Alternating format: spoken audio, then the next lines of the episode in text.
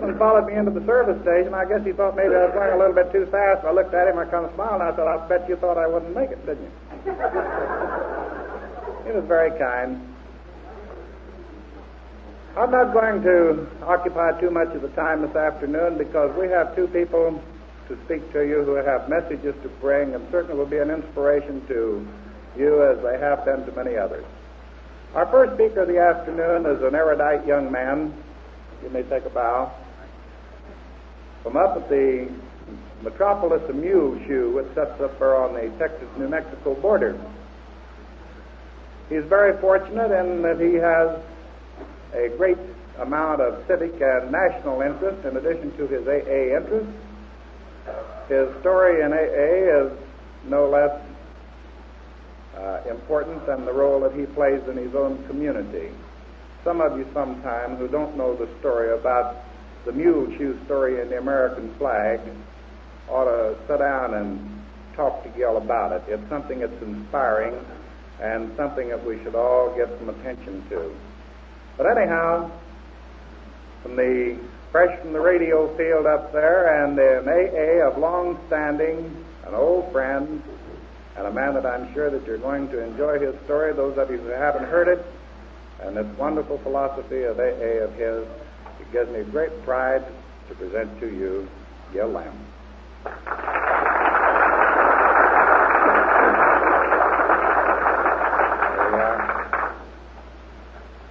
I appreciate the kind introduction, Cotton, and I appreciate the invitation to come down here again.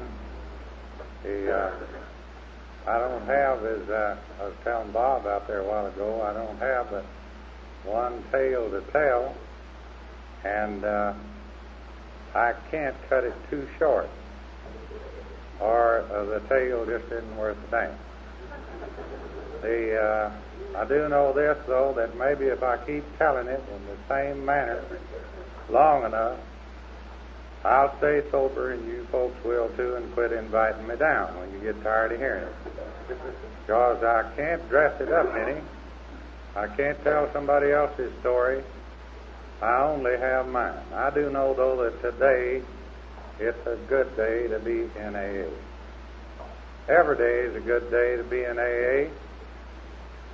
Coming down here, we stopped in a filling station up there, and up on this fresh wall was written, I'm singing with glee, I'm overflowing with joy, because I've been here before Kilroy.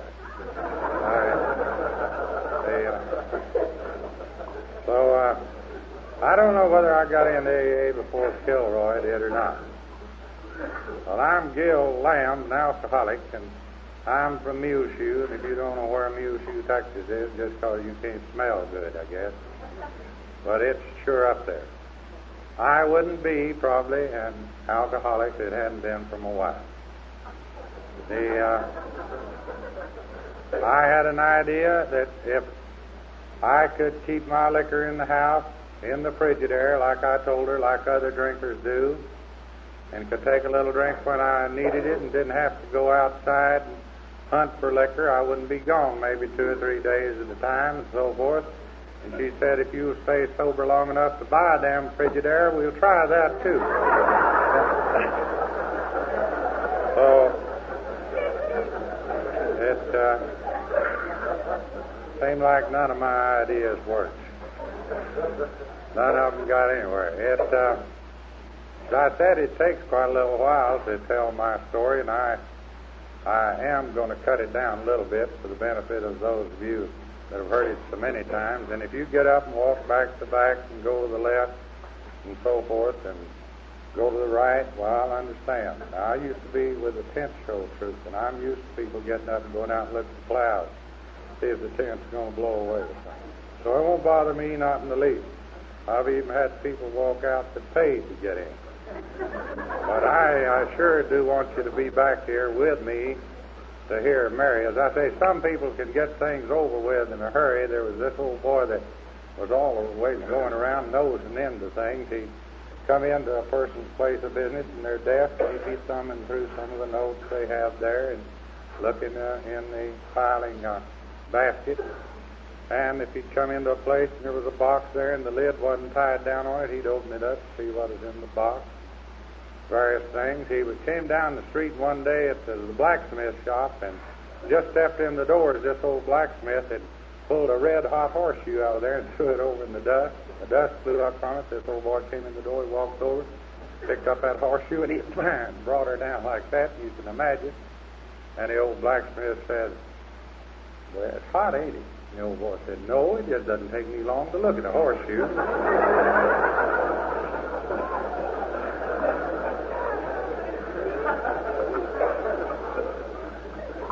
well, I'm an ex drunkard. I'm an ex drunkard, a fugitive from the bar room, but I'm an alcoholic. I'm still an alcoholic, and I know that I'll be an alcoholic until the day I die. I know that it can't be cured, but I've found out that I can arrest it a day at a time by following this program of Alcoholics Anonymous and by you people helping. So it's indeed with gratitude that I'm able to come out on a beautiful day like this and meet with you good people here in Midland, Odessa, and Lamesa, and Big Spring, and Tucumcari, California. There's a lot of them here I haven't seen since California. You really want to see all the Texas AAs, you should have been in Long Beach. They were out there. And nearly every other person I'd meet was from Texas, it looked like. I uh, wasn't much different from the rest of you. I started drinking when I was just a kid, 15 years old. Played in the band, took part in dramatics, still do, try to. Not very good anymore, but I still try. I remember that we were drinking our first drinks, and the first old boy took a drink of it, and he shuddered. Tears came in his eyes, and he grabbed his stomach and carried on, just till, like some of us do today over some of this whiskey. And uh, the next old boy did the same thing, but the third guy didn't go through all those antics. He got very sick. And uh, incidentally, he got sick every time he tried to drink with us. He got sick every time. For the next three years that I was around there, he did, and they tell me he tried about four or five years more, and he just couldn't drink. It was about 10 or 12 years ago that I was where this fellow was, and we were talking about alcohol and alcoholism, and we were talking about what it had done to certain people, and I knew what it had done to me, and he did too. And this old boy said, I'm glad that I had the will to leave it alone. Now, he actually said that, that I'm glad that I had the will to leave it alone before it did to me what it has done to some of you people. Now, not only in alcohol, but maybe some of us here in AA today take that attitude about some other people with a problem. That we're glad that we have the will not to do those things. You know, we can become in AA uh, uh, kind of like we have a monopoly on things, on how to live, and I think we all need to guard against it. For here's this old boy that I had seen try with all of the will at his command to drink. He didn't like to be called a wet blanket, a sissy. He didn't like to be called those things. He wanted to be one of the boys. But God had so created him that he couldn't become an alcoholic. And instead of being grateful for that fact, he tur- turned around and he took credit for having, let's say, character and willpower and integrity. When actually it was by the grace of God that he couldn't drink. Well, I was next on the list with this first bottle of liquor that I'd ever seen is bonded liquor. And as a young man, and I still am that way, I felt inadequate. If I had anything to do around a group of people, it is everything that I could do to, to muster up courage enough to stand up before the class. And I, I was still that way today, and I'm still nervous here today, only today I know what not to do about it. I found that out in AA. I know just come on, get up here, and contribute what little bit I can. I know now that deep down within, I was always just a little bit afraid. To use a worn out phrase, I know that I suffered from a terrible or a terrific inferiority complex. Well, when I took that drink of liquor, a surge of certainty shot through my entire body. And I felt at ease. I felt like I belonged. I didn't feel inadequate. And that little feeling of fear had completely disappeared. And I wanted another drink, and I wanted another drink, and I got drunk. I was the only one of the four boys that got drunk. The first boy died with delirium tremens. The next boy couldn't drink, and the other one that was with us there got married, and it hadn't been a problem to him at all. But for me, I was a perfect setup. I was an alcoholic for the word go. If there had been such a thing as the educational programs on alcohol and alcoholism, if there had been anything like AA or anything in my town, or could I have heard about it in church, which I was forced to go to every Sunday, or Sunday school, or school, I would have known right then that alcohol meant a little more to me than it did any of those other boys. But I didn't. There wasn't any information. I was told that alcohol was something to fear. It was something to be scared of. It was a boogaboo deal. You was to run from it. I had heard nothing but the angry approach toward alcohol, the hatred toward alcohol. I was told that people who drank were immoral, that people who drank would steal, that they would lie. I couldn't go along with that because one of my boyfriend's father drank, and I thought he was one of the finest men in our town. I'd never seen him drunk, but he had taken a drink before us. I know now that he made a mistake, and I know that millions of parents are making that mistake today. He took a drink before us, and he didn't tell us that what is one man's meat could be another man's poison. He didn't tell us that what is temperance for one woman can destroy another. He didn't tell us because he didn't know. And there are still millions of people who refuse to see today. There are actually idiots that will tell you, well, we'll never have it in our house because we keep it right there in the house on the shelf all the time. They can get it when they want. That's like saying, we'll never be bothered by rattlesnake bite. We keep the snake right in the house all the time. Like people not going to have any more children because they keep the stork there all the time. Just about as sensible. But some of these arguments they put up as to why alcoholism will never show up in their family are plain idiotic. And it isn't because the information isn't available in any magazine that you want to name. It's because that there are some people who refuse to see. And that's why we're making progress when we get into the high school. With every ism program that you can get in there with. And I might tell you that I'm in on all of them. I'm fighting alcoholism, socialism, and communism, and nearly other other isms that I can find. And they all tie in together to me. They're all a sickness up here first. They tie in together. And I mean that with all my heart. If I wasn't here on this subject, I'd show you how I mean. I was also told that alcohol cause cirrhosis of the liver, heart trouble, it'd cause hardening of the arteries, it'd give you ulcers, and it'd put you in the gutter. And I found out later that probably everybody in the family will get ulcers before the drunk. He gets some relief, or she gets some relief. But maybe the whole family is tearing their hair out up all night And here they are lying up in a fine hotel between silk sheets. so it's easy to me to understand why the alcoholic could be the last one in the family to have ulcers.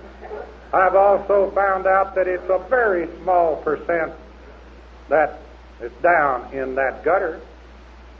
The majority of the alcoholics are sheltered in fine homes, maybe in penthouses, in mansions, but they're not down on that skid row. And the most of the people that you find down there are used for photographic purposes to raise money by, you know, to dry organizations. Like the woman came through Muleshoe, you know. Uh, the woman that came through Muleshoe that time found out I was interested in alcohol and alcoholism. She did. They didn't tell her in quite what way. She wanted to know if I helped them, wanted to help them a little financially, and said, "What?" I said, "Well, just what are you doing? We're fighting liquor." And I said, "Hell no! I've been fighting it for 30 years, and I've give up. Uh, you all can go on and fight it if you want to." But I'm interested in educating people about it, if I can. And I certainly am. I'll just speak at a slightest little hint or invitation in any church or in any school at nearly any time. If I think that I can get the message across that alcoholism is a disease and that it is a respectable disease. Well, I could have no respect for the things that I'd heard. I played in a dance band. I was the youngest member in that band, and I had a chance to observe quite a number of these people, and I didn't see any of them that looked like any nervous tissue was gone from them or anything like that, or that looked like they were in the gutter, or that had any of these other horrible things. I didn't think they were liars, moral lepers, so I couldn't believe anything that I'd heard about alcohol and alcoholism. And there are a lot of pitches still today that are just as untruthful as they can be, in my opinion, about alcohol and about alcoholism. And they do a detriment because they will not stand looking at in the in the bright light of day. They just will not stand up. And if we're to tell young people anything, we'd better tell them the truth. That's what the Bible says. The truth will set you free. And that's what I believe about alcohol and alcoholism. Whether you're trying to educate a young person or a person that's on the verge of becoming an alcoholic, the truth and the whole truth and nothing but the truth will set you free. Now, when I started telling this story, I used to say, I have a little girl. And I caught myself at Austin up here, December the 13th, starting to say, I have a little girl. She was a little girl nine years ago when I was in Austin, but she's as tall as I am and graduating from high school now.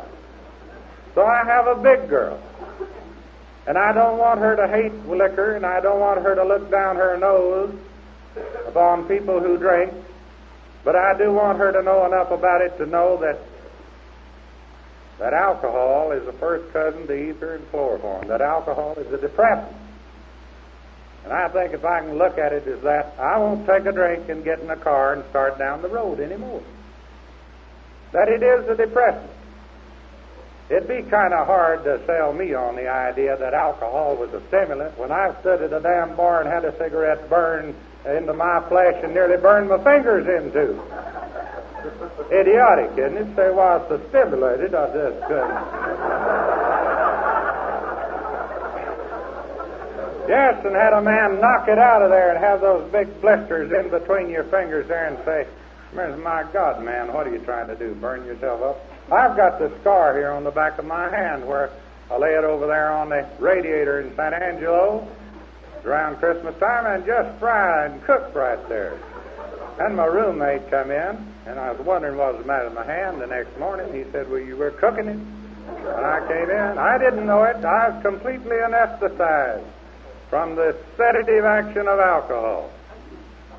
And I believe if if my daughter listens to what I tell her, that when she goes to a party and she has to take a drink to enjoy that party, she has to take a depressant, maybe she shouldn't be around those people at all. Were you ever influenced with where you went by how much liquor they had at a certain place? Well, I've been. I liked these people over here the best, but I went with these over here because they had plenty to drink. And I could tolerate them after I got drunk enough. And after I got far enough, they couldn't any of them tolerate me on either side. When I was a very young man, another lad and I were to play a duet in the high school auditorium. And I had a high note to hit, and I'd miss that high note sometimes, and it liked to worry me to death. And I happened to think about this drink that I'd had and what it had done to me, and I managed to get a drink before I stepped out there, and I stepped out there and played it, and I hit the high note, and I was poised, and I felt sure of myself. If I could tell a person what alcoholism was in possibly one sentence, that'd be it. Using it to face situations, not using it to make a good situation better, to enjoy yourself or to relax, but using it to face situations. And right there, I was using it at that early age, you see, to face situations. I used it for quite a time. My mother died when I was a very young man, and she died from a disease that had a stigma attached to it, just like alcoholism still has today. My mother died from a disease about which there was a great deal of misinformation, ignorance, misunderstanding, my mother died from a disease that if you had it in your home, people didn't care about visiting with you. They didn't care about their children coming over to your house or your children coming over to their house. My mother died from the dread disease of consumption. Now, today they call it tuberculosis. And there are great programs to educate people about tuberculosis the danger signals to watch out for, how to take care of yourself. And when they get in the latter stages and start to hemorrhage, there are places to send people to rehabilitate. Well, ironically, a few years later, I was nearly destroyed from another disease, a disease with a stigma attached to it, and of course, it was alcoholism. But it's the same thing. People don't care too much about visiting with you after you get down in the latter stages of alcoholism. They don't care about your children coming over to their house or your children coming over to their house. There's a great deal of misinformation, ignorance, and downright indifference toward alcoholism today. Shortly after my mother's death, I was offered a chance to go on the road with a show. They carried about 50 people, had a band, an orchestra, and you know all that. I went on the road with this show, and Shortly, through my God given ability, I was given a line of parts. I played a musical instrument, and then I got to where I could sing a little bit, I thought. And uh, I did a few singing specialties, and I fit right in. I was, yes, Ethel. One on the phone. By golly, here she was in here anonymous, too.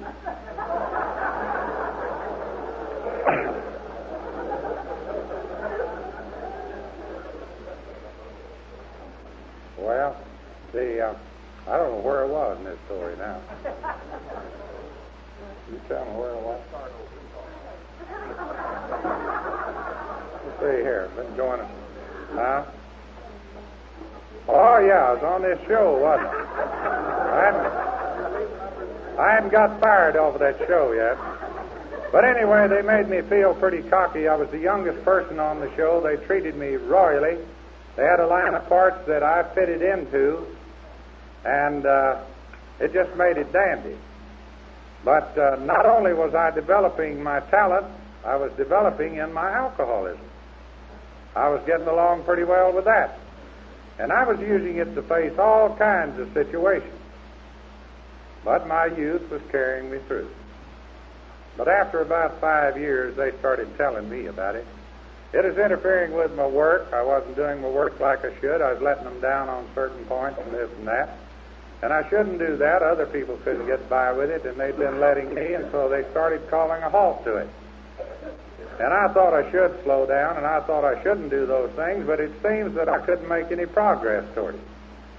Now, I'd like, I'd like to say this. I like the people that I was working for. I liked the job. I could find nothing wrong with it at all.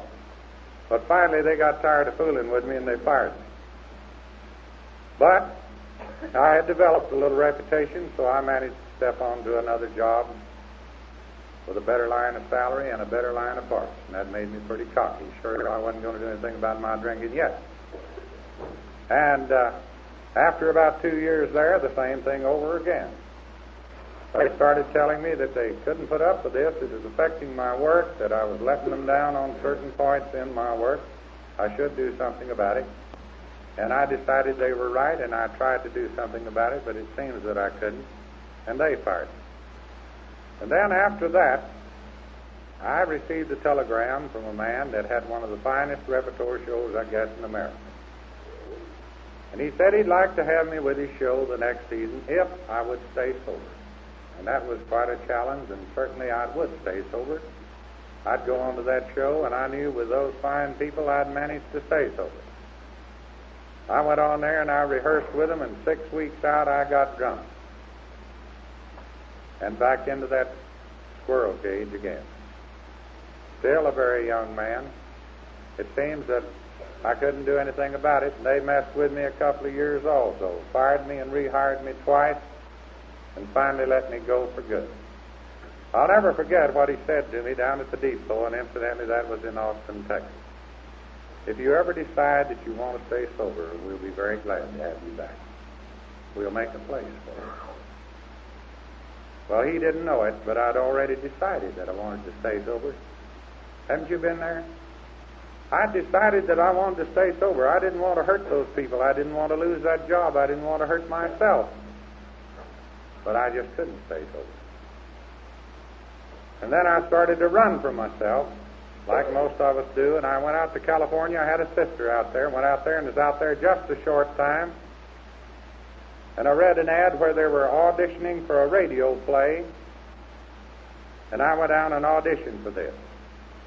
I think it was the, the Kingdom Builders is what it eventually came out, and it went on the air from coast to coast right after Roosevelt was elected the first time. I went down and auditioned for that. They made a transcription of it and said I'd hear from them. And I went home to wait, and you know how we are. We're nervous. We want things to happen in a hurry. We want all the payments made and all the mortgages paid off and everything cleared and the checks taken up. We want it to happen fast now, but nothing happened right fast, and finally the call came in. It came in that I'd been accepted for that job, fine and dandy, and they told me all about it, but I wasn't listening too well because I had taken a drink. I had taken a drink that day, and that job that I needed, the job that I wanted, it's a job that I never even dreamed I'd ever get a chance at. I didn't even get started on. You mean to tell me alcoholism isn't a disease? It isn't a disease of the mind, the body. It isn't a spiritual disease. Certainly it is. For me then, one drink was too many and a thousand wasn't enough. For me then, one drink set up a compulsion within me over which I had no control. And there's six million more, they tell me, just like me. An obsession of the mind, stronger than any habit, besides the sensitivity of my body. All of that coupled together. Sure, I couldn't stay around there anymore with my sister. She didn't understand me. I didn't understand myself. I left there with an Indian and went to Leadville, Colorado, from Leadville up to Climax. And up there were the mines, the molybdenum mines. And I got a job as a chute blaster's helper handling dynamite. It was dangerous, but it wasn't as dangerous as that liquor. Because that dynamite only exploded now and then, but every time I went down to Leadville and lifted up that liquor, it exploded every time. It tore me down mentally, physically, spiritually, financially, every way that it can tear a person down. The powder smoke and the liquor became too much for me, and I finally drifted back to Texas. And we used to have a line in one of our shows that said to be without friends is a serious form of poverty. I didn't know what that line meant, but I did then. Because I drunk myself away from nearly all my friends, and those who were the nearest and dearest to me seemed to be able to do nothing for me, and that's usually the case too, you know that, regardless of how hard they try. And as it happens to most people, when you drink yourself out from under a shelter, the jailhouse doors open up for you, and they start putting you in jail. It seemed like to me the sicker I became, the more often I was put in jail, the more desperate my condition, the longer I was kept in jail. It, it, it kind of worked out like this that they were trying to change the, the, the chemistry of my body and heal mm-hmm. my sick personality with jail sentence. And it doesn't work. I'll bet I've heard this 500 times. I can't understand a fellow like you. And I knew that they couldn't. I'd heard it from smart business people, people in all walks of life. There's one old judge down there that I knew if I could just get to talk to him that he could give me an answer. And I sat down and I laid it out on the table to him, everything I could think of. And when I got through, he said, Gilbert, I can't understand a fellow like you. When he said that, I seemed to fall into a pit of darkness. And there is no blacker darkness than that. I don't believe there is than a person at that stage in their drinking career when they say it's all up to you. There's nothing to it. It's just up to you. And everything you've been able to do seems to not make a dent in it, not one iota. Well, it was about that time that my wife had read an article in Reader's Digest, and they convinced me to go back before another judge and to be sent down to Austin, Texas. I went down there and I was sent down there not for the treatment of alcoholism like people go today. I was sent down there to be locked up as a hopeless habitual drunkard. But as I said, my wife had read this article in Reader's Digest about this group of people in New York and Akron, Ohio. And some of those people were people who had been drinkers just like I had, and some of those people had gotten sober and they were helping other people to get sober. And my wife wrote a letter to them and told them where I was going and asked them if anybody in Austin, Texas knew anything about this fellowship. I'm so glad there was somebody up there to answer that letter, and there was, because an answer came back to her immediately, and they sent along a little pamphlet that gave her hope. And do you know they're still answering letters like that today from all over the world? And I'd like to throw this in that they ask you and I to send $3 a year apiece, that they can keep somebody up there to answer those letters. They gave her a box number to write to in Austin, and she wrote to that box number 125. And the day that letter was received there, a man dropped everything that he was doing and started pulling the wires to get in there to see me. And you didn't come in there like you do today and say, I'm a member of AA and say, we'll arrange for you to be in there and have a meeting with us. You had to know somebody, you had to pull some wires. It wasn't too easy to get in there. This man had neither the time nor the money to spare, but he did what the little article said in Reader's Digest. He came, and he came that day. And most of the people that I had talked to before that were people that kind of looked out the window and listened to you halfway, you know, or looked at their watch and says, I have an appointment in five minutes. What do you want to see me about? And that'd make you so nervous you couldn't tell them anything because you couldn't begin to start in five minutes. I recommend to you if you go to see anybody with a deep-seated problem, be prepared to give it some time. Don't go there with the idea of laying down a ten dollar bill. This is just my opinion. This is day eight. Uh, and saying here, this will help get you a feed, get you a drink or two. Be prepared to give it some time. No, this old boy didn't look down at my shoes, and he didn't look at his watch. He didn't look out the window when he got in there. Old Ed looked at me right straight in the eye. And he acted like he had all the time in the world. And he said, Do you want to tell me about it? And of course I did. And I went again, and I unloaded it all. I told him all about it exactly as it happened to me. The people I'd hurt that I didn't want to hurt, the liars I told that I didn't want to tell. When I got through, he said, I understand. I've told you this for the last eight years, and I'll tell it to you again today. Those stand is the kindest words I've ever heard in my life. He said, I understand. Because I've done a lot of these things that you've done, and some of them worse, some of them not quite so bad. I've hurt a lot of people that I didn't want to hurt, and I've lied to people when I wanted to tell the truth. I've made promises that I intended to keep that hurt me deeply that I couldn't keep. He said, I think that you're like me. You're probably suffering from the sickness of alcoholism, and if you are, we need you and you need us in Alcoholics Anonymous. He said, There's nothing can be done for a cure about it. I've been in a lot of hospitals, and so have my friends, and spent thousands of dollars. But there is a group of us that meet over here at the old Driskill Hotel every Wednesday evening. And we share our experiences, our faith, and our hope with each other. We call on a kind and loving God as we understand him to help us stay sober just one day at a time. Said we'd like to have you if you'd like to come in with us. Well, I wanted to do something about it, and I was a pretty sick individual, and I'd been away down the road, and I did want to do something about it. So he wrote to my wife. She came down there, and we got out.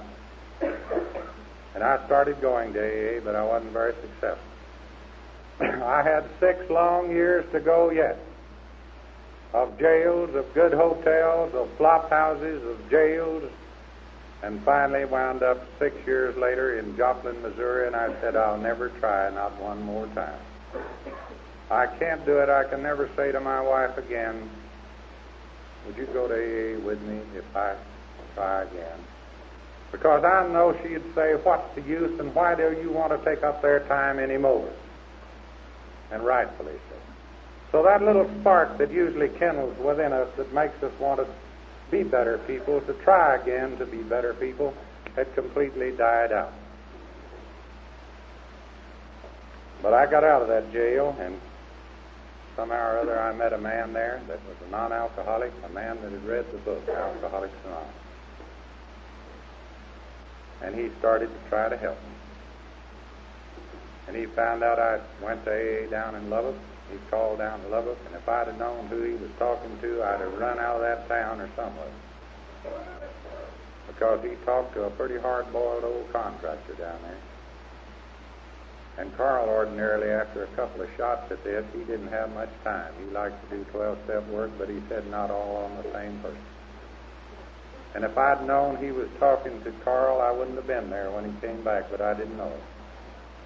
And you know what he did? He came back to me and he said, you have some wonderful friends down there. A man just told me to help you if we could because he believed that you were worth it. Now, you don't go by statistics in Alcoholics Anonymous. There was nothing on the record book that showed that I deserved any more help. Everybody in West Texas and New Mexico had tried to help me, and nobody had made a dent in it. And it was truly up to me now. But yet, here was this man saying, For God's sake, help him if you can. We believe he deserves it. And when he told me that, that little spark glowed up again, and I wanted to try again. And I did. And I came back to AA and Lubbock. And it seemed to me that the steps were a little broader and they were a little closer together. And we started up them again each day asking for guidance. And finally, this group out here and all over this area sent me to New York as your representative. I remember they called me in down there at Lubbock one day, and I hadn't had time to get together any money. They was working me to death, looked like. I hadn't had time to get together any money and still haven't had time. And uh, they said for me to come in early that I was going to leave for New York next day or two. So I came in, and two of the old boys took me downtown, and they wanted to dress me up. Well, I didn't want to do that, and they said, This is for us. We want you to be the best dressed representative in New York City. Well, that was pretty good, and we got to look at these clothes over here, and here was this suit, I think it was 110. And uh, I looked at it, and then we looked over here, and here's another one that's 55, and another one. I said, You know, Bob, I think what I'll do here, I'll take these two $55. And he said, No, that's one thing that we discussed. He said that uh, we buy you the finest damn suit and fair slacks in the store, but no two suits. We don't want you to get up there and have any decisions to make as to what suit. so I thought that is, I thought that is pretty cute. And of course, it had been a long, long time. In the last airplane I'd been up in, you know, I, I was drunk, and that was over Austin too, in an old open cockpit. I walked out to this big plane and looked at it there in Dallas, and old Cersei was me. And I was about half scared getting on that big plane till I looked back on the tail and it said AA. And uh, I knew it'd be all right then. Said, watch your step, and I said, you darn sure have to. Yes, in AA. That was a great experience for me. I came back, went up to Muleshoe, and I tell you, uh, things started opening up. First thing I had to do moving into that little town with a dadgum record like I had of all over the country, I had to make up my mind what I was going to do. Because it wasn't too long ago somebody said you ought to get that old boy to make you a talk there in front of Lions Club. Said he's got quite a talk on alcoholism. So whether to tell him this story or not and throw myself on the mercy of people in a small town was a decision my wife and I decided to make. Because we wasn't going to have any yahoo coming here and say, see, you got old Gil Lamb here. God, you ever seen him drunk? He'll mess your town up. He'll close up the church. He'll ruin your chamber of commerce. You know, so I tell you what I did. I accepted that invitation. I went before that Lions Club, and I decided I had done everything to myself, and there wasn't anything left for anybody else to do. So if I was on solid enough a footing, I would put it right to them, and I did. I told them the whole story, the truth. That's what I did. I said, the truth, if the truth is going to make me free, they're going to get the truth. And I told it to them. And after that, why, I was asked to speak to the Rotary Club, then the Junior Chamber of Commerce, and then the Methodist Church, and then the WMU uh, district meeting, finally to the Cub Scouts Blue and Gold Banquet. And I said, what in the damn hell will I talk to them about? but I tell you what, I talked to them about things that I had learned in AA. You must love first if you expect to be loved. You must give first if you expect to be given and live one day at a time. Live this day just like it is going to be your last. A little talk like that worked out just fine. Then they asked me to talk to the Rainbow Girl. But I want to tell you the key to this, this whole thing. After this six years of coming in and out and going back and forth, and after telling everybody up there that would sit still, and I talked to every church in town except one, I mean the entire congregation and their Sunday school classes and their men's clubs and their brotherhoods and their fellowship meetings and everything. I'm not bragging about it. I'm grateful for it. God looked like every time you talk to another group here, somebody else would come in in some direction or other. We were having a Chamber of Commerce banquet in 1957. It was the end of the year banquet. And they back and forth they were passing the plaques, you know, like they do. The retiring president gives the incoming president the plaque, and then the incoming president gives the other the plaque, and the outgoing secretary gives the incoming secretary the plaque. They just plaque them back and forth. you know, you'd think it's a darn good place to be in the plaque business. That's what I was thinking. And now, this man said we come to the highlight of the evening when we honor our outstanding citizens. And he called my name. He called my name. I knew it was going to be a young banker there, but it wasn't the young banker's name that he called. He called mine. And the tears just burst out of my eyes, just like they would of yours. And they flowed down my cheeks, and I thought, what hath God? Here are these people that knew all about me. 85% of them in there knew my story just as well as you people do here. And they were saying, I was the outstanding citizen. Now, don't misunderstand this. This is not a victory for me. But this is a victory for Ed down there in Austin. That pulled the wires to get into that institution to tell me that he understood my problem. This is a victory for the man in Joplin that took time out to tell me that maybe I was a little sicker and maybe if I'd try again, I'd make it. This is a victory for those good folks down there at Lubbock, and old Carl said, Help him again, will you? We believe that he's with I'm so grateful to be a member of Alcoholics Anonymous. I know that some of you are saying, well, gee, I wish I could do something for somebody. And I know how I felt that night in Austin when I sat there and I heard Horace, God bless him. How he inspired me to want to stay sober and want to do something to help somebody else. How I wished that I could do something like that. And how I heard Marty Mann there tell her story, and then I went on for six more years and got drunk. But I kept coming back to AA. And I say that to you tonight. I don't care how many times you tried to come in AA, you keep coming back as long as God lets you live. For you meet somebody in here you desperately need to know. You hear something said that you need to hear.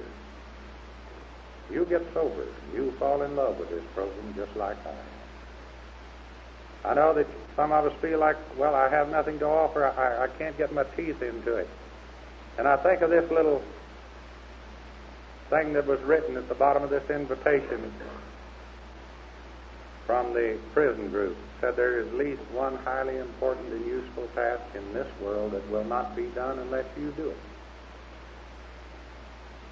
There's some face upon which there will be no smile of joy unless you put it there. There is someone with a breaking heart that will never have the courage to try again unless you share with them your courage. There's some person that will not get through this day of doubt unless you pass along a simple word of encouragement. God has provided no substitute for you. And now, my little favorite, as they say, the person you help today may be your salvation tomorrow, and I know that to be true in my case. This little poem that said, I met a stranger in the night whose lamp had ceased to shine. I paused and I let him light his lamp from mine. A storm came up in the night and it shook the world about. And when it finally had calmed down, my lamp. But back to me this stranger came. His lamp was still glowing fine.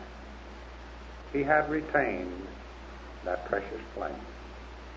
And this time, his lamp lighted mine. Thank you for listening.